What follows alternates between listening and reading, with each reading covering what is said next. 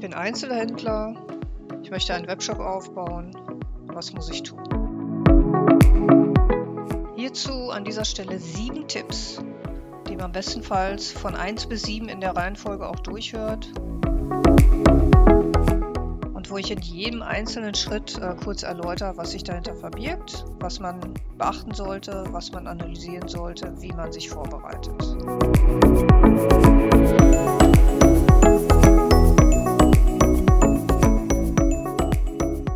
Kommen wir dann jetzt vor dem ersten Punkt Selbstanalyse zu dem zweiten Punkt Kundenanalyse. Ähm, ja, wie komme ich an meinen Kunden, an meine Kundin heran? Klassisch ist es natürlich so, dass der Kunde an meinem Store ähm, vorbeiläuft beziehungsweise in meinen Store reinkommt und ich den Kunden in dem Moment dann auch präsent in meinem Laden habe. Aber äh, wenn wir halt über die Digitalisierung sprechen, dann muss ich auch halt versuchen, als Händler digital an meinen Kunden heranzukommen. Das bedeutet, ich brauche einen Zugang zu ihm. Das kann natürlich über eine E-Mail-Adresse stattfinden, die ich ihm vorher abgefragt habe oder wo ich über ein Newsletter-Konzept ähm, äh, dem Kunden halt ein Freebie oder ein Benefit, einen Mehrwert ähm, präsentiere, über den er dann freiwillig mir seine E-Mail-Adresse gibt. Äh, dennoch möchte ich auch wissen, was kauft denn der Kunde überhaupt bei mir? Hat er vorher schon mal bei mir gekauft? Gibt es etwas, was ich zu diesem Kauf, den er vorher getätigt hat, ähm, etwas zusätzlich anbieten kann? Oder habe ich vielleicht auch die Möglichkeit zu einem klassischen Upselling?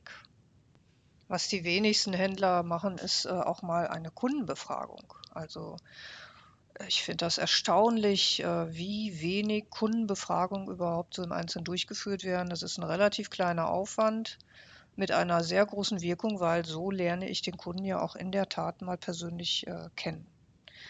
Ja, ähm, über die klassische Kundenbindung äh, geht es hinaus in die Kundenbeziehung. Also ich muss eine Beziehung zu meinem Kunden aufbauen. Für diese Beziehung muss ich natürlich auch erreichbar sein. Ich muss ansprechbar sein. Ich muss dem Kunden das Gefühl geben, dass ich da bin.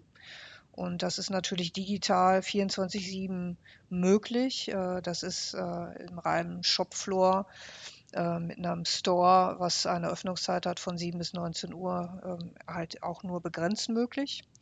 Und ähm, ja, letzten Endes muss ich halt immer versuchen, den Kunden in irgendeiner Form ähm, ja, mit dem eine Beziehung aufzubauen und äh, dafür brauche ich eben solche Mehr Mehrwerte. Mehrwerte könnten zum Beispiel sein, ich verkaufe einen Grill und biete dem Kunden an, ich gebe dir regelmäßig Rezepte dazu.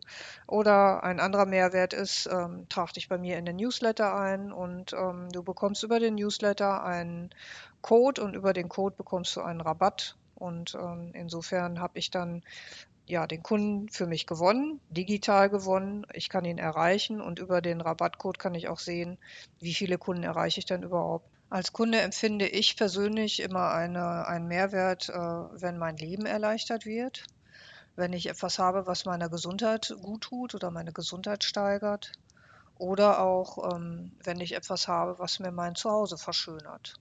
Und ich persönlich als Kunde wäre genau in diesem Feld ähm, digital zu begeistern. Und ähm, ja, so viel zum Thema Kundenanalyse.